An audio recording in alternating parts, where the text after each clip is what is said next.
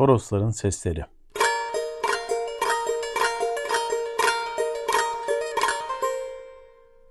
Nereye gidiyorsun bu zamanda? Gitsem iyi olacak. Soluk almalıyım.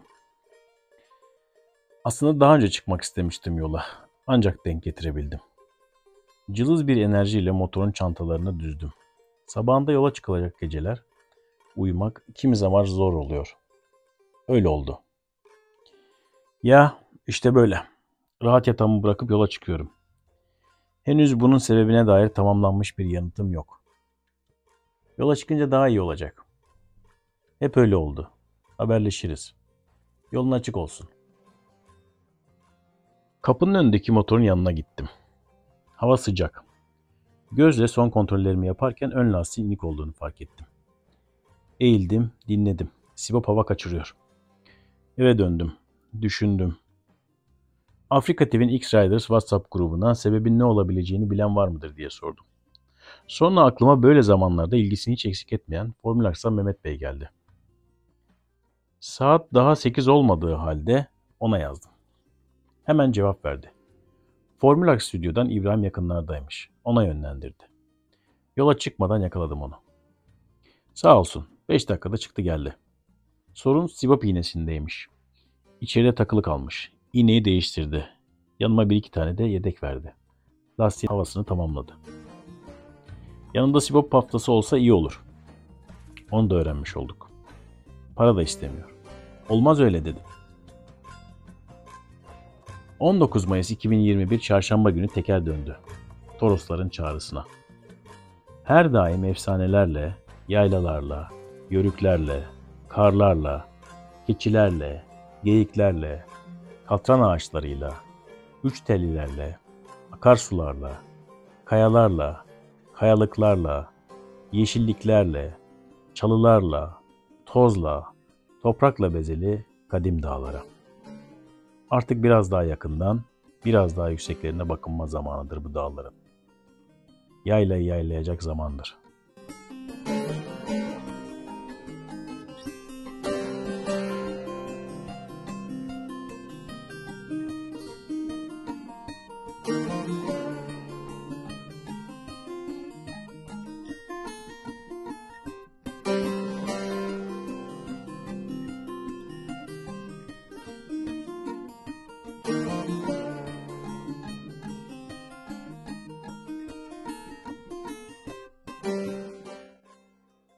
Eskişehir üzere sürdüm. Denk gelirse ne zamandır davet eden arkadaşım Murat'a sürpriz yaparım diye denk gelmedi. Öyle olunca şi börek yerine yolda bir kuru fasulye yedim. Öğlen sıcağını oyalanarak geçirdim. Kafamda ve haritamda işaretlediğim çoğu yaylaları işaret eden noktalardan oluşan üç öbek var. Bakalım hangisine doğru gidon kıracağım. Giden gelmez dağları adından ötürü daha yüksek sesle çağırıyor. Bu nedenle Salda Gölü'nü belki dönüşe bırakıp Akşehir'den yaklaşayım dedim Toroslara.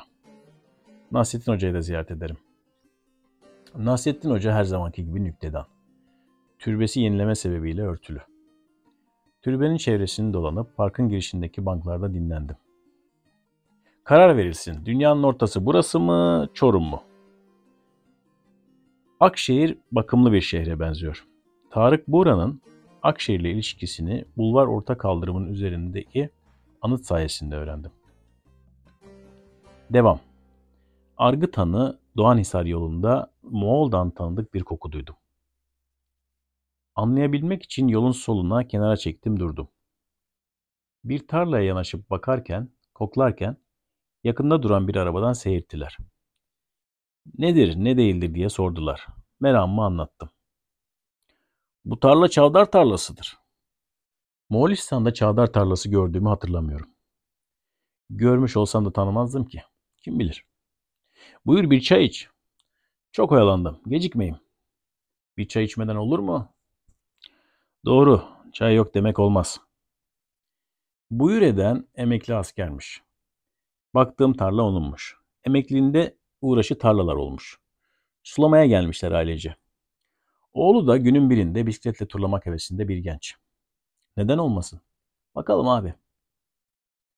Okul planlarından bahsetti. Yenge yol kenarındaki arabanın gölgesini serdikleri kilimde oturuyor. Aileyle ayaküstü sohbet ettik. Beyşehir'i görmeden geçme. Kıyısı güzeldir. Kalabalık olur mu? Ee, akşamları gideni çok olur. Bakalım. Kalabalık yerler beni pek açmaz ama.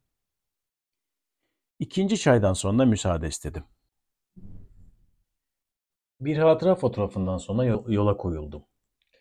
Kıvrıla kıvrıla Beyşehir Gölü'ne doğru inerken fark ettim ki kameram şarj tutmuyor. Ben ve kamera sorunları. Göl güzelce görünmeye başlamıştı. Şehre varmamaya karar verip sağa toprak yola sattım. Bu yol bir köye doğru yanaşıyor. Durdum. Güneşin batışına baktım. Sol taraf köye, sağ taraf güneşin batışına doğru gidiyor. Sağa doğru devam ettim. Göl kıyısına kondum. Rüzgar artarken çadırımı kurdum. Kamp sandalyeme oturdum. Başımı arkada kavuşturduğum ellerime yaslayıp günün batımını, Anamas dağlarının dinlendirici gölgesini ve keskin bir çizgiye dönüşen doruklarını seyrettim. Su içtim. Akşam yemeğim sarı leblebi. Kurbağalar ötmeye başladı.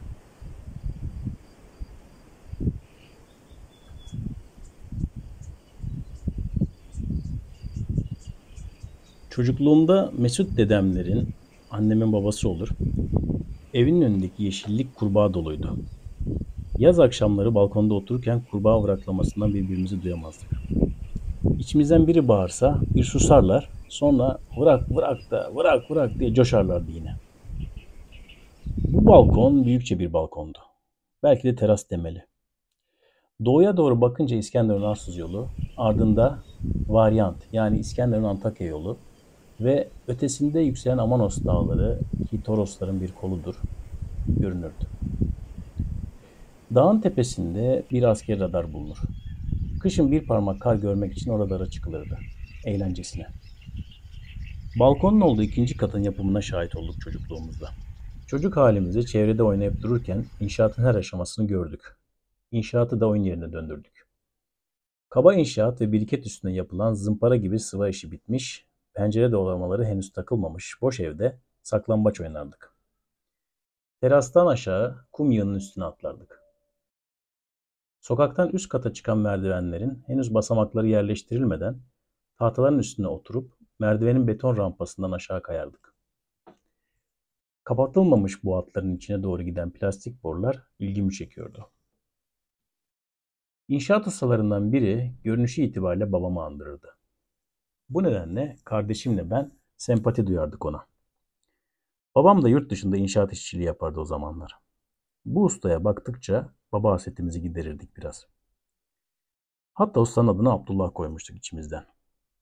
İçimizdeki Abdullah ise gerçekte Suudi Arabistan çöllerinde gündüzlerin kavurucu sıcağı ile gecelerin dondurucu ayaz arasında duvar örüyor, kasırlar, köşkler inşa ediyordu kraliyet ailesine. Bir zamanlar epey küçük ve hafifmişiz. İskenderun'da yağdı mı iyi yağmur yağardı. Dedemlerin bahçesi göl olurdu. Böyle zamanlarda merdiven rampasından kaydığımız sandık parçalarını sal yapar, elimizde bir çubuk, bahçedeki neredeyse dizimize kadarki kısımları suların altında kalmış olan incir, dut, nar, erik ve zeytin ağaçlarının arasında dolaşırdık. Teoman'ın şarkısındaki Dünya Sandığım Bahçe sözleri bana bu bahçeyi hatırlatır. Bahçenin köşesindeki küha, bir depo olarak kullanıldığı zamanlarda da, ev ya da yatak odası olarak kullanıldığı zamanlarda da ender olarak girdiğim bir oda oldu. Evin binasından yaklaşık 10 metre uzaklıktaki o köşe bana uzak gelirdi. Bu müştemilat ilkokul birinci sınıfı okuduğum okulun duvarsız, açık bahçesindeki mezarlığın az ötesindeki metruk, tahta kapılı, içi karanlık ziyaret kadar bilinmezdi neredeyse. Sonradan hayatımın ilk ölüm haberinin kaynağı da o küha oldu.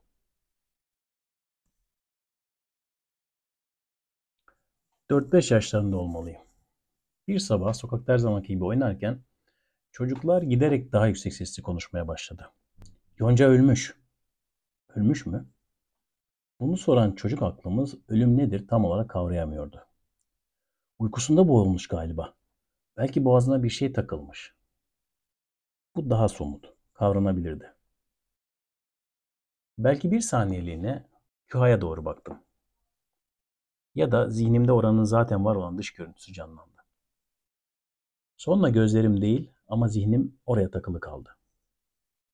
Yere bakarken tüm geceyi, yattığı yatağı, nefessiz kalışını, geçmiş yaşantısını gözümde canlandırmaya çalıştım Saadet teyzemin kızının.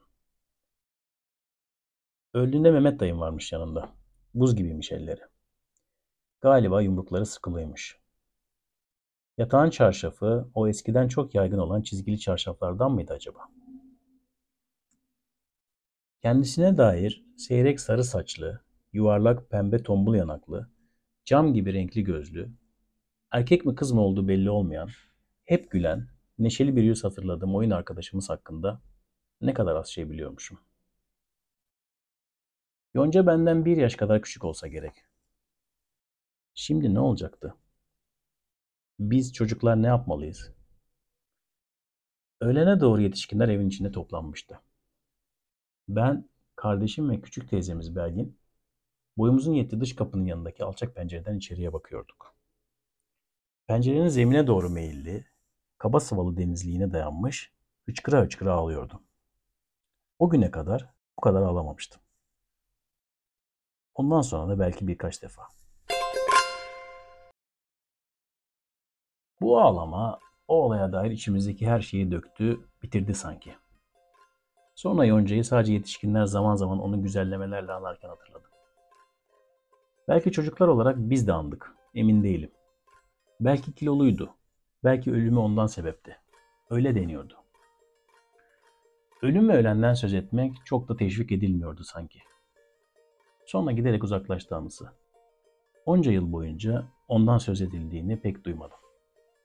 Aynı bahçede bahar aylarında Aliye teyzemin ilk kısırlarını yedik güneşli öğleden sonralarında. Biraz daha salça isterdi. Aşağı yukarı tam da toprağın üstüne serilmiş kilimin üstünde kısır yediğimiz yer, daha sonra iki arabanın arka arkaya park edilebildiği otopark alanının bittiği yer oldu. Hemen yanı başında beyaz dut ağacı varlığını sürdürdü. Yıllar sonra bahçenin sokak tarafına sürgülü demir kapı yapıldı. Bahçenin etrafı duvarlarla örüldü. Bütün mahalle sınırlarını inşa etti. Kaldırımlar yapıldı. Kaldırım ve yol bile ayrıldı. Bu bir çocuk boyundan biraz yüksek olan biriket duvarın komşu evle olan sınır cephesinde duvarın üstünden yürür, arka sokaktaki bakkala giderdik. Hayli kestirmeydi bu yol. Genelde öğleden sonra gittiğimizi hatırladığım Süleyman Bakkal'ın önünde genişçe bir kerevet bulunurdu. Hemen yanından yükselen büyük ağaç kerevete gölge ederdi. Burada bir zamanlar annemlerin Yusuf dayı dedikleri şişman ve yaşlı bir amca otururdu. Herkes Yusuf dayının ikinci hayatını yaşadığına inanırdı. Ve dayı hitabı da oradan yani ilk hayatından Yunus ismiyle yaşadığı hayatından gelirdi. Rivayete göre Yusuf dayı Karataş'ta bir düğünde havaya sıkılan silahtan seken mermiyle çocuk yaşta ölmüş. Yıllar sonra bir gün bir çocuk çıkmış gelmiş ve Ali dedemin nenesi Hatun neneyi, Ketibe'nin annesini bulmuş ve ben senin oğlunum diye iddia etmiş. Bunu söylediği Hatun nenenin yüzü peçeliymiş. Başta nenenin kardeşleri olmak üzere bu iddiayı çoğu kişi kabul etmek istememiş. Çocuk da başlamış anlatmaya. Hatırla, falan zamanda falan kişinin düğünü vardı. Silah atılmıştı. Ve ben şakamdan vurulup ölmüştüm. İşte kurşun yaram. Falan yerde bir asma vardır. Onun dibine sapanımı ve iki mecidiye gömmüştüm demiş. Sapan ve mecidiyeler bulunmuş. Ondan sonra Ketibe'nin annesi Hatun Nene onu oğlu olarak benimsemiş ve yaşı küçük de olsa bu adam geniş ailede hep saygı, çekinme, ilgi karışımıyla dayı olarak anılmış. Beyaz tenli, az hareketli, az konuşan bir adamdı. Sanki aklı hep önceki yaşamındaydı. Ya da bu yaşamında mahcuptu. Bizim oralarda reenkarnasyon hikayeleri çoktur. Bunlardan biri de babamın annesi Kerime'nin teyzesi Nefli yani Yonca neneninkidir. Karataş'ın dibi Helenistik dönemin Magarsus şehridir. Halen bir kazı alanıdır. Nefli nene Magarsus'ta prenses olduğunu iddia etmiş. İster inan ister inanma. Bir gözü mavi, bir gözü kahverengi renkliymiş. Her iki hayatında da böyleymiş. Çocukluğumuzun gizemli hikayeleri heyecan vericiydi. Büyüdükçe bilgi sahibi olduk. Bilgi bir yönüyle birçok şeyi birbirine yakınlaştırıp özgünlüğünü azaltıyor. Örneğin sanırdık ki Magarsus'ta çoğu antik kentte olmayan atlı araba yarışlarının yapıldığı bir hipodrom vardı. Kazılar ilerledikçe ortaya çıkan Anadolu'daki birçok antik kentte rastlanan yamaca gömülü bir tiyatro oldu. Hipodrom değil. Magarsos'un batı ucundaki burunda bir fener vardı. Şimdi askeri alan diye yanaştırmazlar. O yüksek burundan denize doğru baktığımızda deniz yüzeyinin hemen altından görünen ve göz alabildiğine enginlere devam eden kayalık düzlükler görülürdü. Bir gün o zaman kendi de çocuk olan Songül Alan o kayalıkların kral yolu olduğunu söylemişti. Kral yolunu duymuştum ve onun sular altında kalmış bir yol olduğu düşüncesi ilginçti. Ancak yetişkinlik bilgilerimle tarihi kral yolunun o doğrultuda gitmiş olması pek akla yatkın gelmiyor. Çocukluğumdaki Karataş'ın birçok evi Magarsus'tan taşınmış blok taşlarla inşa edilmişti. Bu kesin bilgi. Yayabiliriz. Bir diğer destekli argüman da Karataş'ın kökenini Büyük İskender'e dayandırmasıdır. İnsanlar buhar olup uçmuyor. Sürülmedikçe, göç etmedikçe ya da kırılmadıkça çoğu zaman aynı ya da yakın coğrafyalarda zaman ayak uydurarak farklı din, dil, mezhep, kültürler içerisinde yaşamaya devam edebiliyor. Bu bakımdan Mehmet amcamın bir zamanlar okuduklarına dayanarak kökenlerimizin Hititlere dayandığını ileri sürmesi bir yönüyle yanlış olmasa da Anadolu coğrafyasında çok geniş ve eski bir akrabalık bağını ifade ettiği için o dönemde birçoğumuzun sorularına tatmin edici bir cevap olmamıştı. Bunun yerine Karataş yerleşiklerinin bundan birkaç göbek önce Laskiye Suriye'den deve sırtlarında buraya göçen birkaç aile olduğu savı yakın dönemi daha inandırıcı bir hikayeyle açıklıyordu. Eğer bu doğru ise Mesut dedem derme çatma bir yelkenli kayıkla Suriye açıklarına kadar tek başına balık avlamaya gittiğinde atalarının memleketinin kara sularında avlanmış oluyordu. Bu satırları yazana kadar bir tekne ustası olan dedemin ağabeyi Hasan Kaptan'ın bu beceriyi nerede edindiğini sormak hiç aklıma gelmemişti. Onun teknelerin küçük de olsalar Akdeniz'in büyük ve güçlü dalgalarına göğüs gelmesini sağlayacak olan kendisine has bir çizgi, tasarım geliştirdiği, inşa teknelerin uzun bir kıyı boyunca tanındığı bilgisi ve belki de kıvancıyla yetinmişti. O zamanlar denizin Hasan Kaptan'ın teknelerini yaptığı evinin önünü ve hatta evini basacak kadar yükseldiği olurmuş.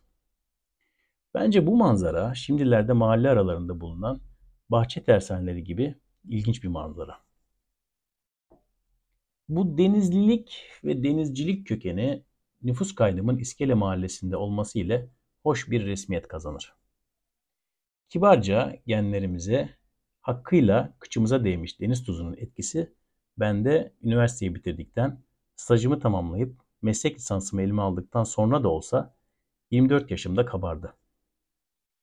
Bir zamanlar bu sahil kasabasının epey dışında, surlara bakılırsa Magarsus'un limanı olabilecek yerde, ağaçlar ve yeşillikler içinden denize doğru coşkun bir ırmağın aktığı sırta yerleşmiş ve köyden uzakta ailesiyle tek başına yaşayan Ali Kadif, yani Kadife'nin Ali'sinin gizemli ve cazip hayalinin de diğer atalarım gibi bu ertelenmiş maceramın yaşanmasında katkısı olsa gerek.